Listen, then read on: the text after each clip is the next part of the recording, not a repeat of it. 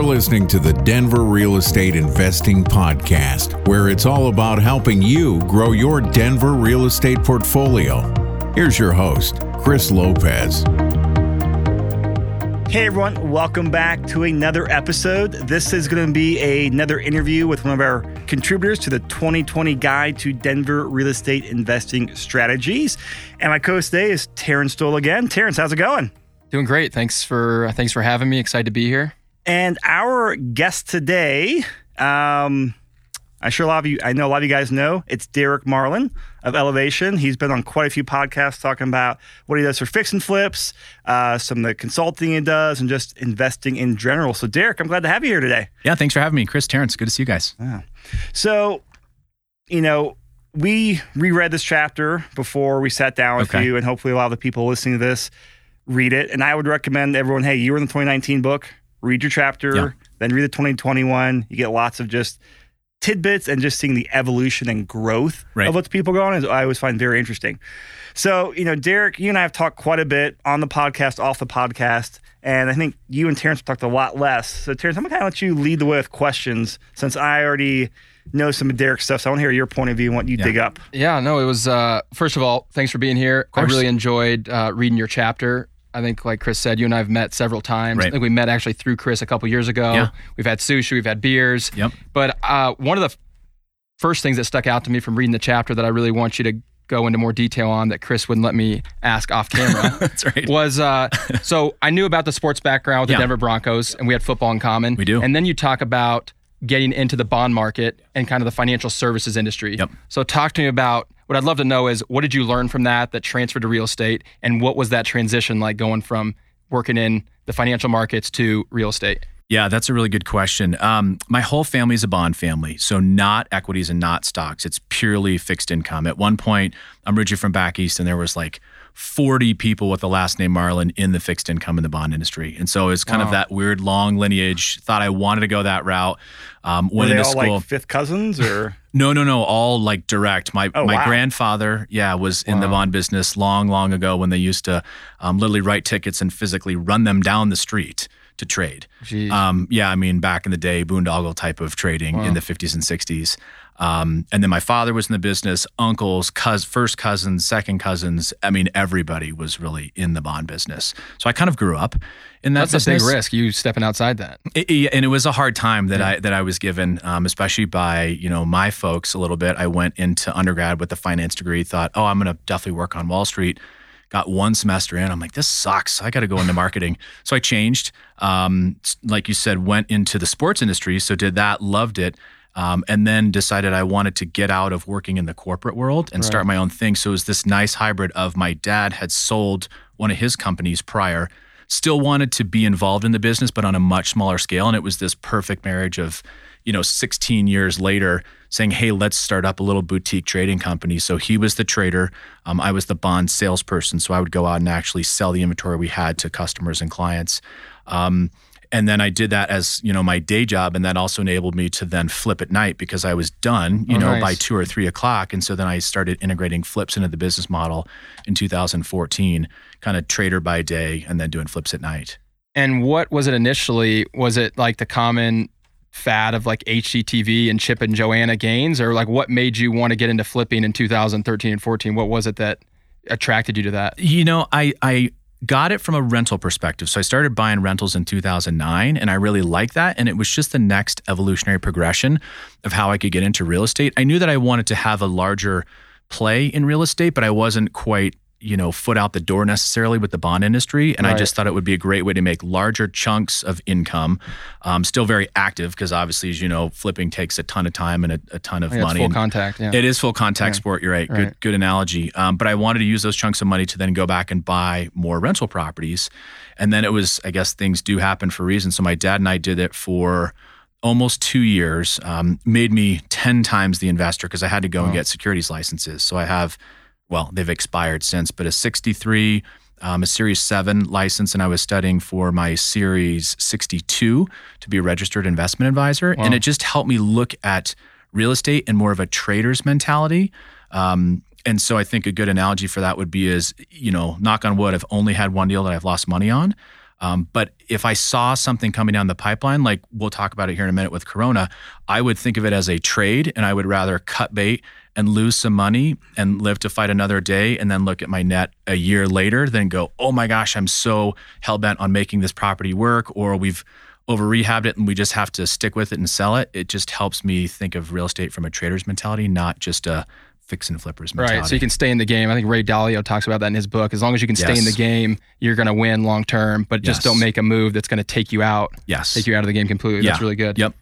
So I love how you talk about Elevation as an investment company with multiple Mm-hmm. services, not just flipping. So walk me through how you were able to morph into that and Yeah. the evolution of of Elevation into multiple, you know, branches and services Sure. you're offering. Yeah, it, it was, I think, kind of a hybrid of what I was interested in. And then I'm a big proponent of laying the groundwork, uh, ideally a year or so in advance, and then seeing what comes down the pipeline. So, started with rentals, um, did that kind of, you know, part time, if you will, jumped into flipping. You know, still that's our bread and butter. That's something that we love to do, and it's a huge part of our experience. Um, a function of having the ability to do anywhere from four to five projects well at any given time leads us to wholesaling. So we do wholesale. Um, we sell among other fellow cash buying investors. So when we hit four or five, we're just too busy at my current staffing levels. So that opened us up to wholesaling. So we did that. Um, then, from kind of looking at the divisions, I decided that um, I probably missed the mark by at least two years, but I thought multifamily was getting overvalued here in Denver. Right. So sold there or sold here to go out of state. So then started a division. Still a huge proponent of rental properties, but my personal strategy is out of state. I know you've got stuff in Des Moines, so we've got that commonality there. right. Um, I'm in Cincinnati as kind of our market, so we're still rentals. So it gives us a division to do rentals just out of state. Um, and then we just really are hell bent on creating the best systems possible. And when we ended up talking to other fellow investors, they said either A, you should sell this system or you should teach. Um, and it's kind of ironic because my background is actually I was a TA in undergrad and then I was a TA in graduate school. wow. Um, So, it's I always come naturally to you. yeah, it's come naturally, Yeah. and I really enjoy it. So that's where we started our consulting and our uh, academy, which is our two day program. So it's kind of naturally morphed. I don't say that I'd had this, you know, big Venn diagram with Right. everything starting from the top and flowing down. It's just kind of evolved over time, and I'm. It's interesting.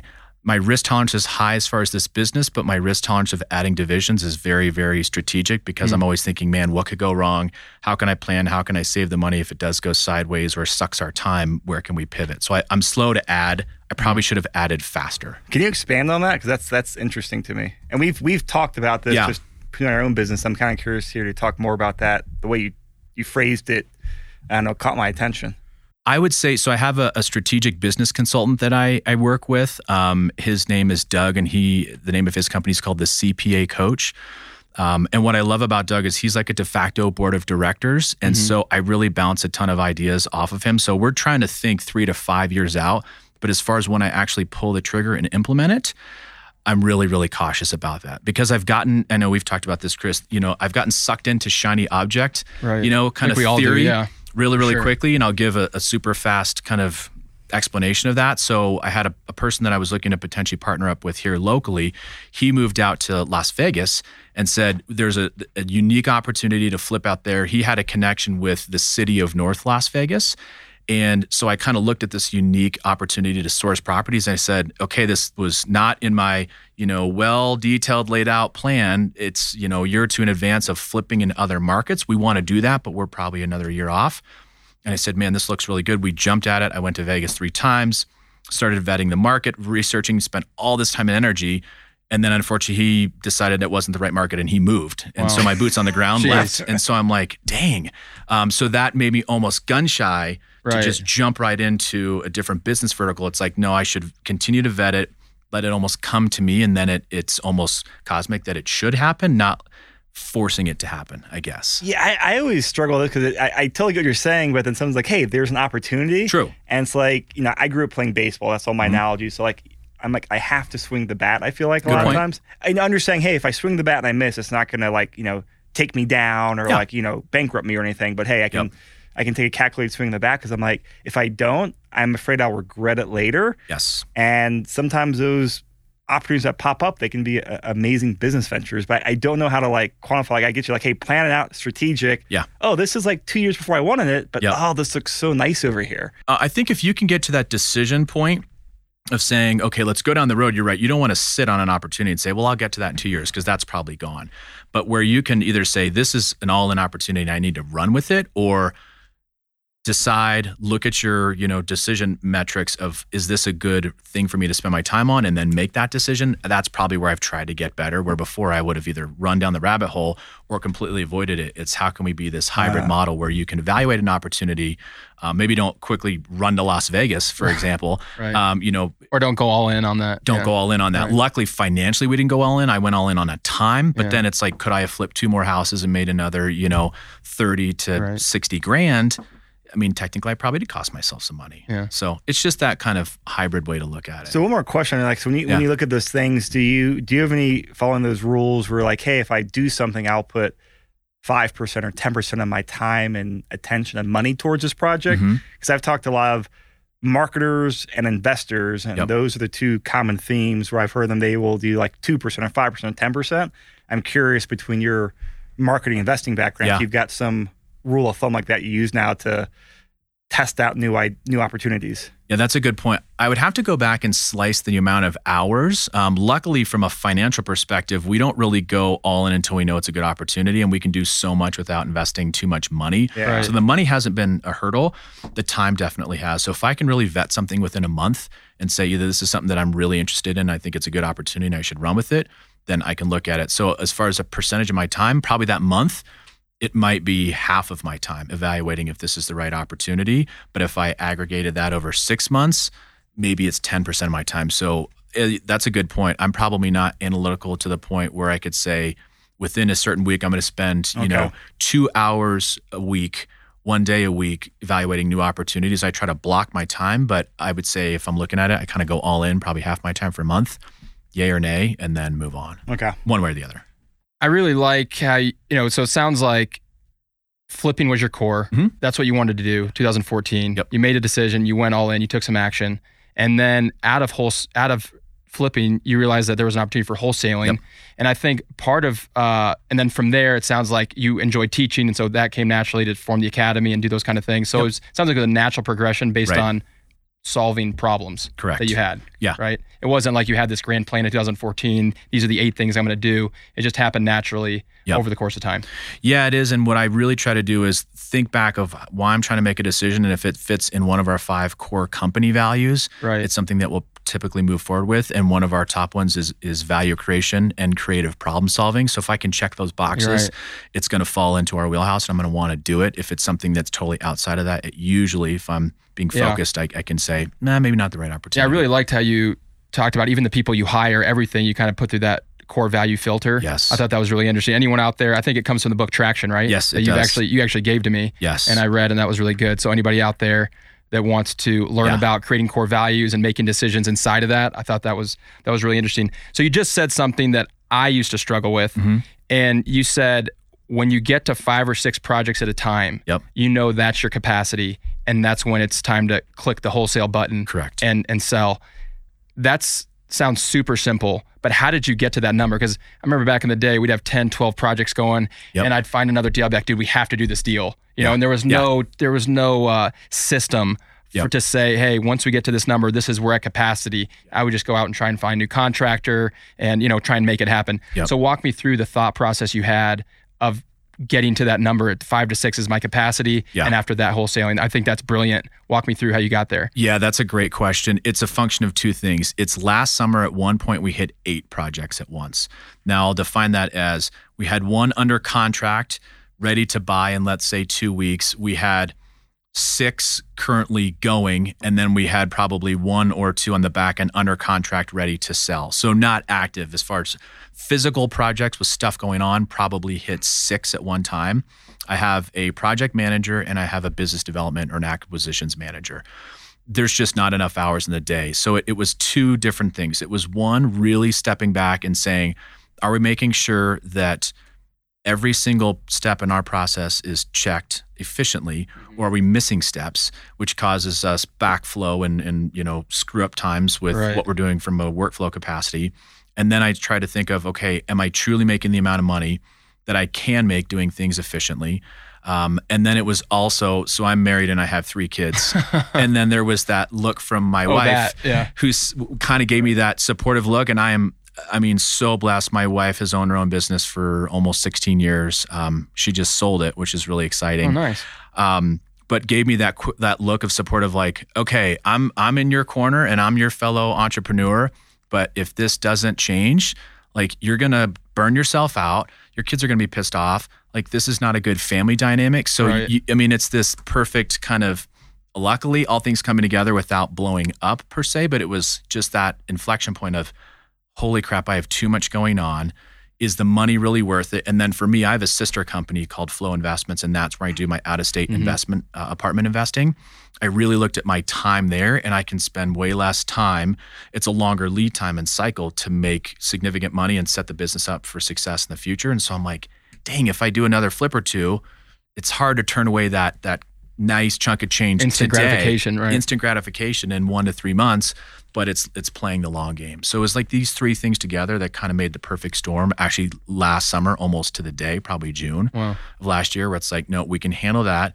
And then we say, do we want to hire more people, or again, do we want to work on other business um, verticals or different businesses? And that's how we decide to spend our time. I mean, Chris, you talk to a lot of people. I mean, I've never heard me personally. I've never thought about like what's my max and when do I need to turn on wholesaling. I mean, have you heard that from other flippers before? I thought that was reading the book that really was something that stuck out to me that I really, really enjoyed and thought we should highlight. Yeah, I I agree. with you. I think a lot of people, just in general, for, for business for flippers, they very much like a, uh, you know, get, If it's a deal, I'm gonna do on it. one thing Right. and hyper focused, and mm-hmm. then you know, I, I one thing about you, Derek, is you're, you're like, hey, cool, this is kind of like I'm at that.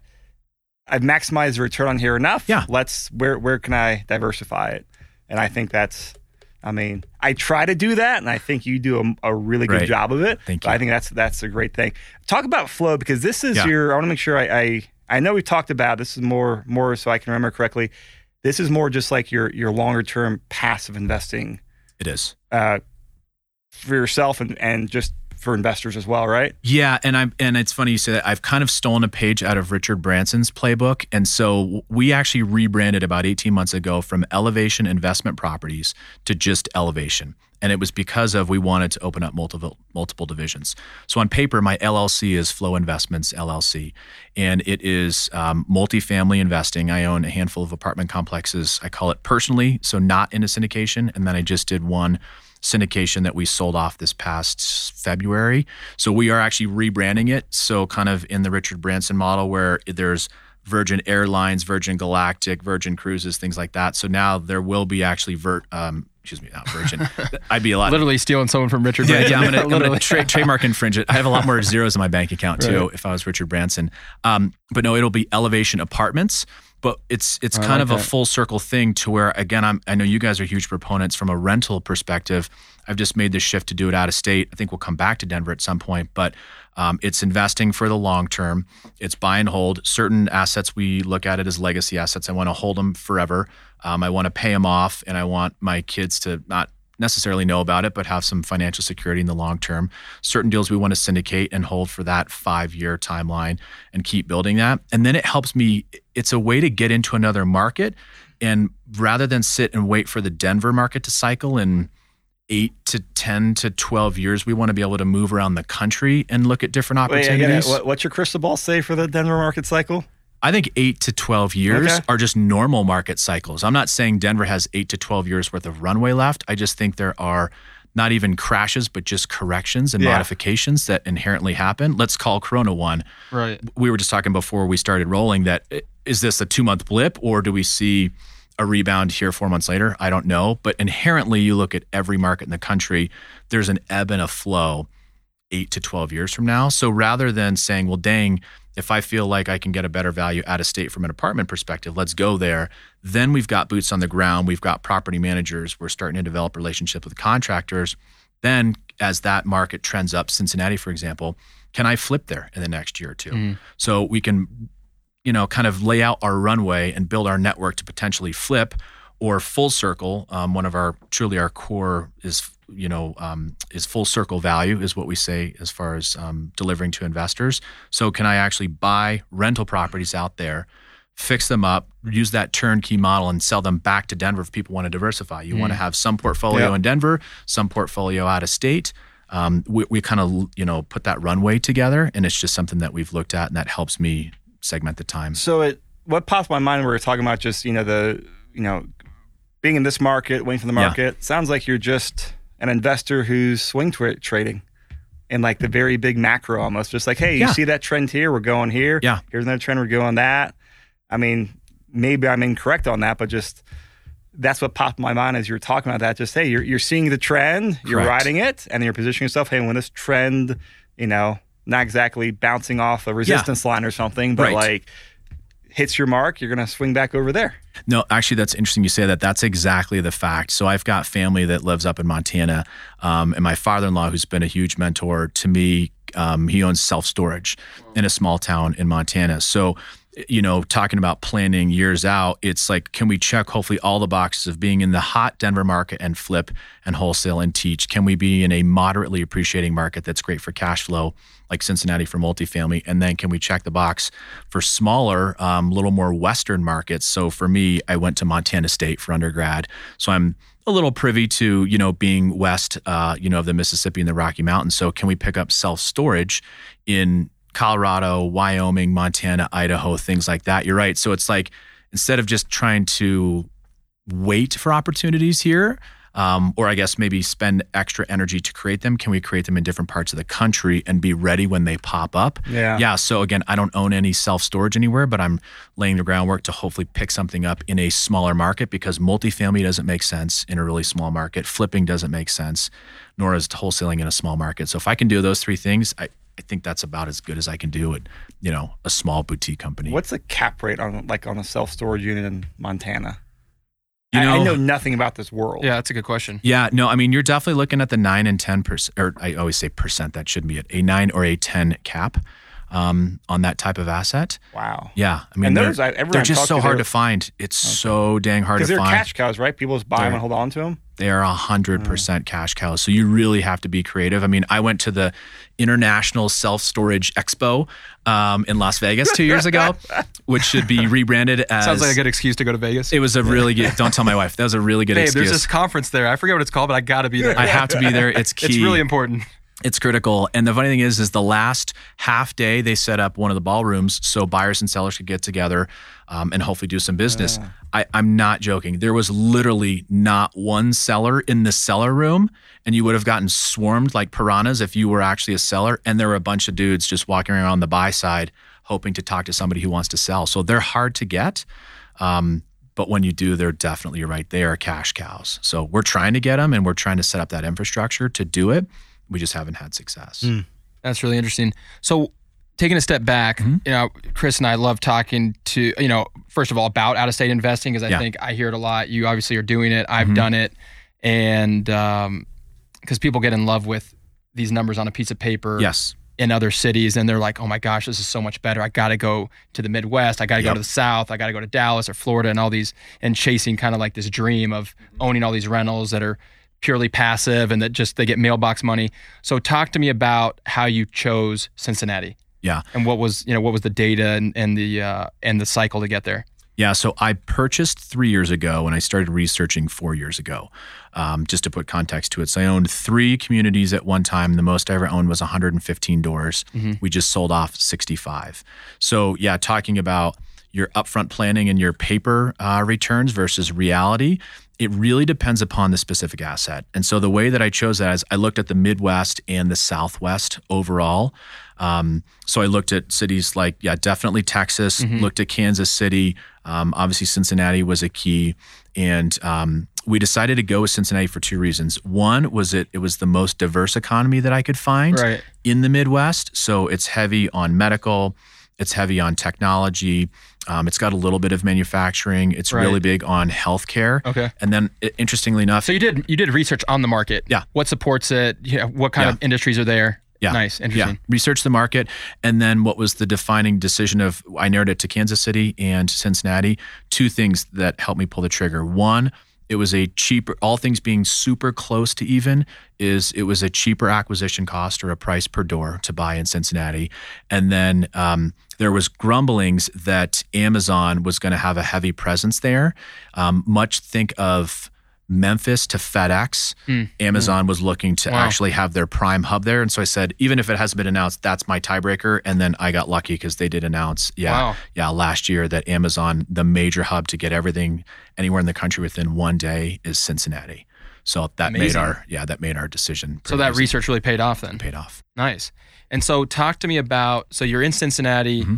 I know we've talked about you had some partnerships there, you syndicated, Yes. you ended up selling. I think you guys did really well. Yeah, we did. Talk to me about some of the biggest, you know, versus what you had on paper Yeah. versus what it's been and talking about some of the struggles and things you've learned and where Yeah. you're at where you're at now. Yeah, it was interesting. It was completely inverse. So we were looking at two metrics. We were looking at um, our cash on cash return being uh, very good, um, meaning in the mid teens. And then we were looking at our appreciation of the asset being very modest. I went back and I looked at 10 year historical appreciation, which in Cincinnati was 2.2%. I thought, man, that seems really, really low, but let's be conservative. So I underwrote the deal at 2.5%, and we bought a C class asset. So for your listeners, that is um, definitely a little bit rougher area, um, definitely an area where you're having kind of entry level working class. Right. Some of your properties or your units are um, Section 8 residents and subsidized. So there's some great things about that, and there's some challenging things. Um, it was completely the opposite. We were able to um, actually, we were going to hold it for five years. We sold it in three. Okay. And um, for two reasons. One, the cash flow was good, but not as good as we thought for that C class asset because we had to turn over units a lot faster than we thought. Um, I had planned a four year overall turnover of the property. So, roughly a quarter of the building we would turn over. Right. And in barely two years, we turned over 80% of the property. Um, so, it was a lot of heavy lifting. Um, and then we actually raised our rents so efficiently that we were by far the most expensive rents in the area. So I saw that capping out for a couple years, and then appreciation was far greater than I thought. And our value hit what I had projected actually seven years from the day we bought it. So it was an easy decision to sell. So it was good day to day cash on cash returns.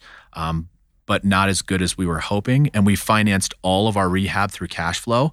so we were doing okay, um, but it was definitely kind of a day to day, you know, struggle and emotional roller coaster. But the appreciation blew it out of the water. So it was an easy decision to sell that one. I'm still looking to buy. It just was, like I said, I'm going to sit there and I'm going to be the highest rent for a year or two, and I can barely bump the rents. Just sell it and look for other assets in Cincinnati. Yeah, one of my favorite when people ask me, you know, what are you going to buy or you know, you're going to hold or when are you going to sell and and uh, it's you know we sell when we have a buyer. Yeah, there when you have a buyer that you know that's when you sell, and Yep. it's pretty. So it sounds Yeah. like you had a buyer, and it was the right time, and, Yeah. and it was uh, it was the right decision to sell. Yep.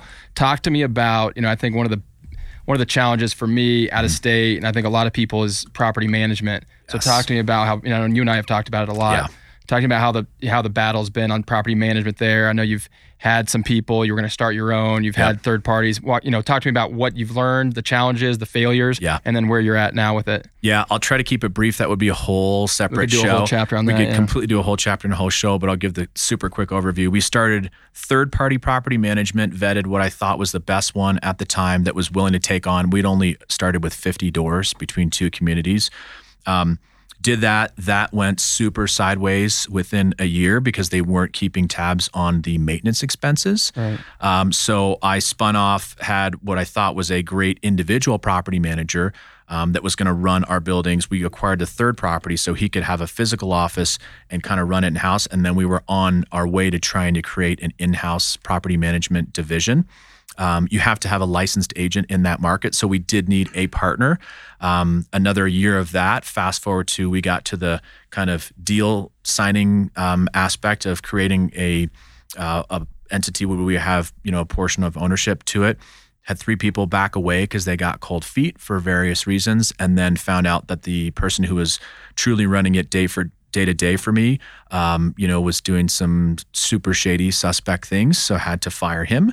Um, and full circle, it just took sadly three different swings at it and found a really good property management company that is smaller. And our philosophy is we'd rather be a bigger fish in a smaller pond Mm-hmm. with these guys that are based in northern Kentucky and they are amazing. And so we'd rather grow with them and kind of work side by side.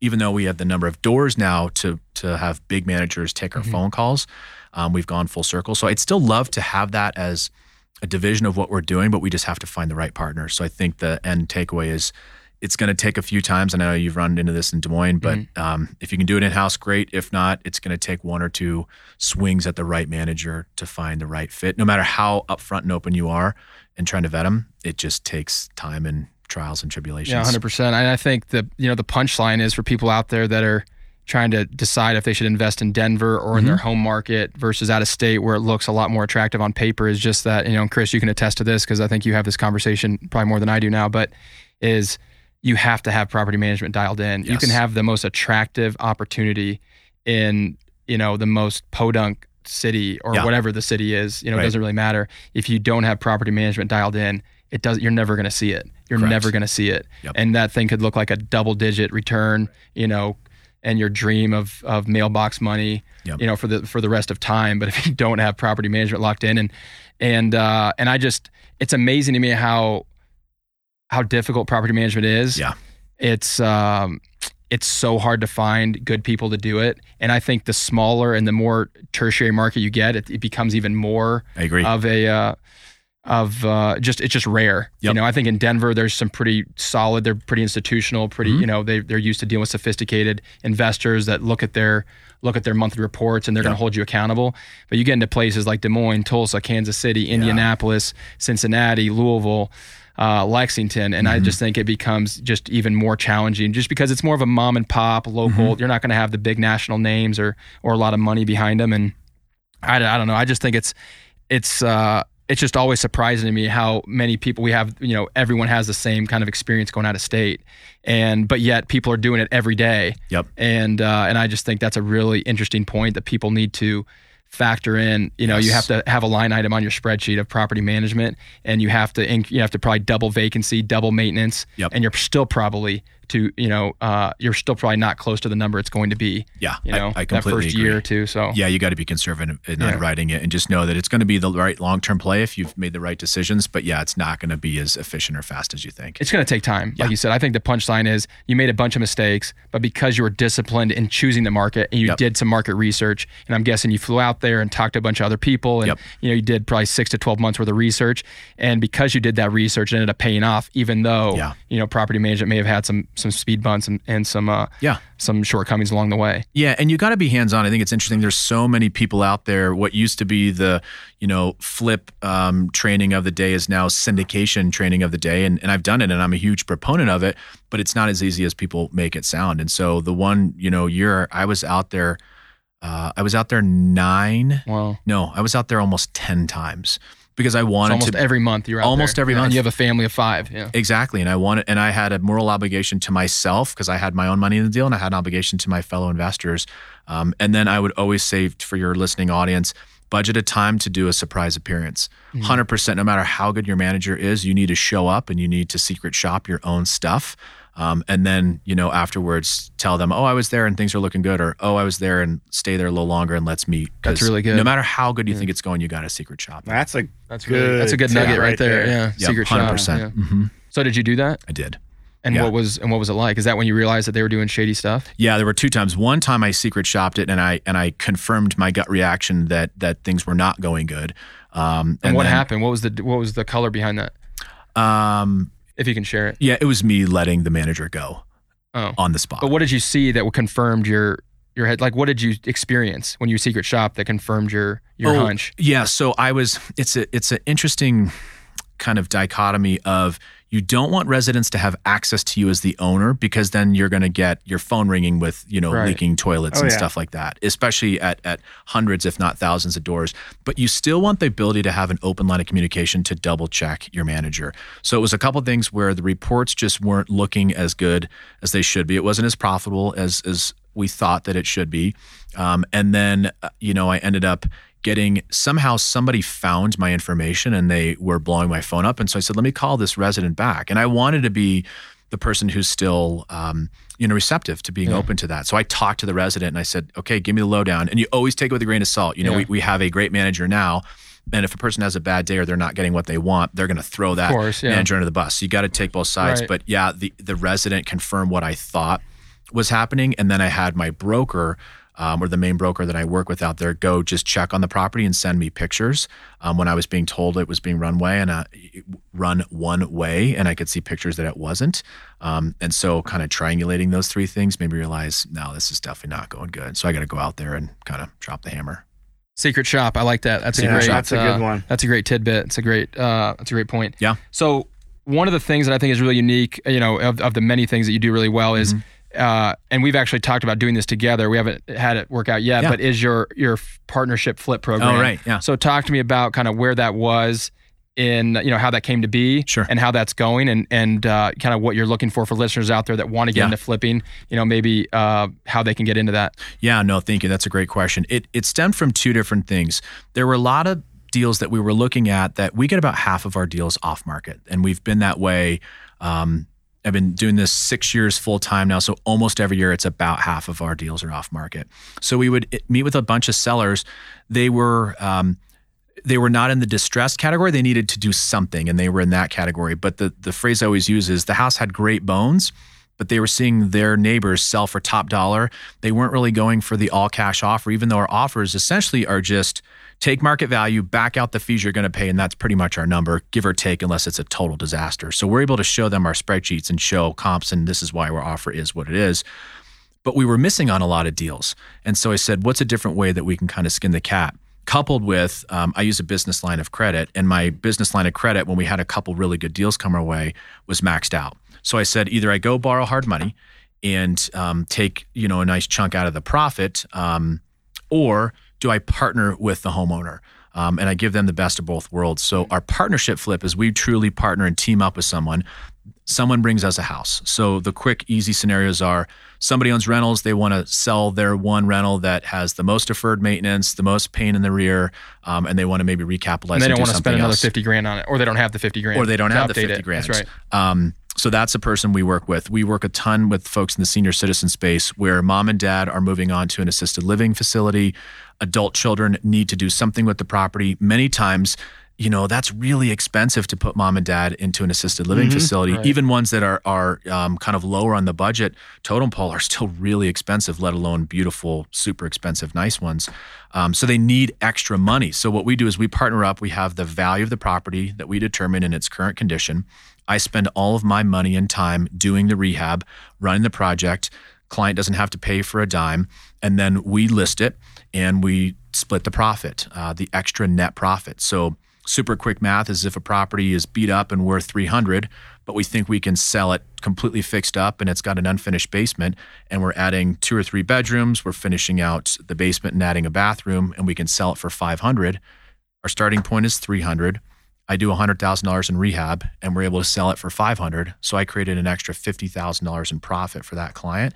And then the nice thing for me is is i'm not buying the house. Right. so i don't have to invest my $300000 in capital. I'm investing 100 to make 50 um, so it, it gives us the ability to not only keep our capital requirements a little lower but offer people an option that would normally just say no i don't want to do that. So it's been a really great thing for us. And we actually just literally looked at a property yesterday from a client that we partnership flipped a fourplex wow for a family two years ago. That was really, really a great experience. And they just called and said, Hey, we've got another house. We want to talk to you about partnership flipping another one That's of their cool. properties. So, knock on wood, we're hoping to get a repeat client partnership flip because perfect example is, you know, was a fourplex, was a disaster, wasn't rented. Dad moved into an assisted living facility. We rehabbed the properties to really great rental quality level of finish. We leased it out. So he was going from you leased it up for him too we leased it up Oh, for him. So he was going from 400 bucks a month because one lady hadn't had her rent raised in 13 years and he wasn't renting the other units to we leased for gross rents of 58.50 and then um, we spent 72 in rehab and then we were going to list it for 749 and we actually found an off-market buyer at 755 and sold it before we listed it so Nice. they made an extra like 70 grand That's amazing. yeah on top of their 542 that we said this is your value today because if you want to sell it i'll still give you the cash offer Right. so it's this kind of cool win-win and we just really enjoy doing it and it's just a unique way to do business I love that. I love how you're solving a real problem out there because that happens a lot where people have had they have a lot of equity in the property, but they don't have the cash Right. in the bank to rehab the it, know-how to rehab it. I mean, or the, or even want to Oh, deal yeah. with it. You're right. for granted. That's right. Well, and then we just show them what our rehab number is because we don't mark anything up either. And normally they're going to work with a general contractor, and that's the business model. And that makes sense if and they're, they're, coordinating charge it. twenty percent premium on it, if not more. Exactly. So we'll say, here's our, you know, our invoices. Here's our open book. Try to find, you know, a rehab where you're rehabbing three thousand square feet of a hoarder house and have it for under hundred thousand dollars. And not it's gonna happen. It's not going to happen. So we just tell them, here it is. We're not marking it up. We just want to split the profit with you and list it, and we're good to go. I love it. So we got to wrap up here Yeah. in a couple minutes, but uh, Derek, I meant to ask this last time we talked, but I've had a couple clients and listeners ask me about your academy plans. Yeah. because I know you were doing that, Yes. and then pandemic kind of hit, and Right. kind of killed some stuff. Yep. You mentioned maybe going virtual. You mentioned maybe doing some smaller stuff. What's your Mm-hmm. plan here, or are you still doing like what's the plan? Because Yeah. Some people have asked. Yeah, no, thanks for asking. It, yeah, it has changed. We had done one in January, and then everything obviously world changed a little bit. So we're kind of um, tweaking it a little bit to just have it a really small boutique feeling, so that we can physically have some distance between attendees. So we're going to do a 12 to 15 person academy. Um, the next one we're doing coming up is July 23rd and 24th Okay. and we're going to run it out of um, this really cool co-working space over in Englewood. And so we'll teach people every step of our system over a super intense two-day course where we do about a day and a half in the classroom. And then the thing that I love about how we teach is we do the second half of the second day in the field. So everything Wow. that they learn, we will point around and walk around and show them. They'll meet with our general contractors, they'll meet with my project manager, they'll meet with everybody kind of on my team so they'll get kind of in the classroom and in the field experience and so we're going to do that one. And our goal is to just do some smaller ones. I mean we didn't ever want it to be huge and crazy um, but yeah we'll probably do a handful of them um, that are that 12 to 15 person range um, for people that either want to get into it or people that were like me starting out and did you know a couple a year and we'll teach them how to truly scale and, and grow a business. Um, and then they have access to our wholesale deals and to our kind of vetted contractors too Yeah, I, I mean, yeah, I've known you for I think two plus years Yeah, now or right. so. But I, yeah, I, a lot of people are interested in flipping. Again, everyone knows that's not my game. Mm-hmm. But I would, uh, from everything I know, I would put your academy at top list versus all these na- nationwide ones that come in, or Yeah. the, the whatever HGTV personality of the month comes in to do Yep. their their spin. Because I've heard a lot of horror stories of people like, oh yeah, I did one here and I'm in thirty thousand dollars for the credit card debt. Oh my gosh. So- yes, that's the one thing I can promise Yeah. you is we will never say take control of your financial future and go home and raise your credit limit to then ask them to charge the fee the next day.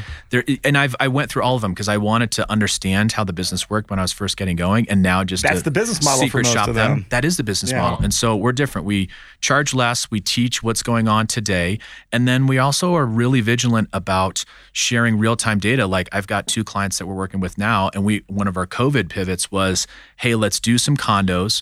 Let's look at one bedroom, one bathroom condos in really nice areas because we see this little arbitrage opportunity. So we pivoted during COVID and we've got three going right now. Oh, I and I that. shared that with my clients. I'm like, hey, I know we were focusing on this three months ago, but I think this is a good opportunity. We're doing it. And if I'm wrong, then I'm wrong too. And I've got three of them. So, you know, we're kind of in the boat with you, not just teaching you something from four years ago that you saw on HGTV. Uh, send me the link for the page for Yeah, that. I'll course. put in the show notes. Um, yeah. Thank you. Yeah. Well, we got to wrap up here. Derek, thank you. Thank you. Terrence, thank you again for co-hosting, man. Yeah, that was great, And Derek. Yeah. I really enjoyed learning more about your story. I know we've we've met on several Yeah. occasions, but that was really helpful, and I love what you're doing. And uh, yeah, I guess my final question would just be, you know, for people out there listening that want to get involved, Mm-hmm. want to do something in real estate, maybe they're kind of where you were in 2014. Yeah. They're in between careers, been doing something, but they have Yep. that itch for real estate. You know, what is your advice, and, and you know, what could people bring to you that then would create an opportunity for them to work with you and partner and, and Yeah. be able to do something with you? Yeah, no, I, I appreciate that, Terrence. I think, you know, I have an interesting story where I literally had my dream job. I know you and I have talked about this because of our shared Yeah. football background of I got a job with the Broncos. I went and got an MBA in sports management, got my dream job, and it was great, but my dreams changed. And, Right. and that's cool. And I think people's dreams are changing, whether it's on purpose or forced because of the craziness that we're going through. So I think I have an interesting framework to help people kind of either jump in, you know, with both Mhm. feet or stair step it, kind of like I did. So if Right. people want to work with us as a, we've got a consulting program where we'll work one on one with people to help walk them Oh, through nice. a flip. Um, or again, if people want to bring us a property in those different avenues that we talked about, we can work in a partnership flip capacity. Or for the people that have got experience, but they want to kind of like take that next step and truly grow the business, we've got this two day academy because there's, you know, a bunch of people out there that are experienced and super smart. But if I can give them a handful of ways, you know, not to over improve, introduce them to different lenders, connect them with my contractors, give access to our wholesale deals, we can he- help like three different groups of Wow, people. I and then. I, I want to then have them turn around and say, Hey, Derek, I've got a deal. I want to buy from them. I mean, we're going to have this alumni program so that this is not a one and done. I want people to call just like we're all getting together and business will develop Yeah. from this. I mean, it's not rocket science. So it's like, let's just treat each other well, leave meat on the bone. Um, that's kind of one of my sayings that we'll all do okay. And if we mm-hmm. can help people, they're going to call me about deals. And like you said, we're not going to do rentals locally. So we're going to send them other people's way. And I mean, it's just, it is a full circle value way to do business and live life. And it's not rocket science. Yeah, I love that. That's great. Yeah. Thank Good you. Good stuff. All right. Well, thanks, guys. Thank you.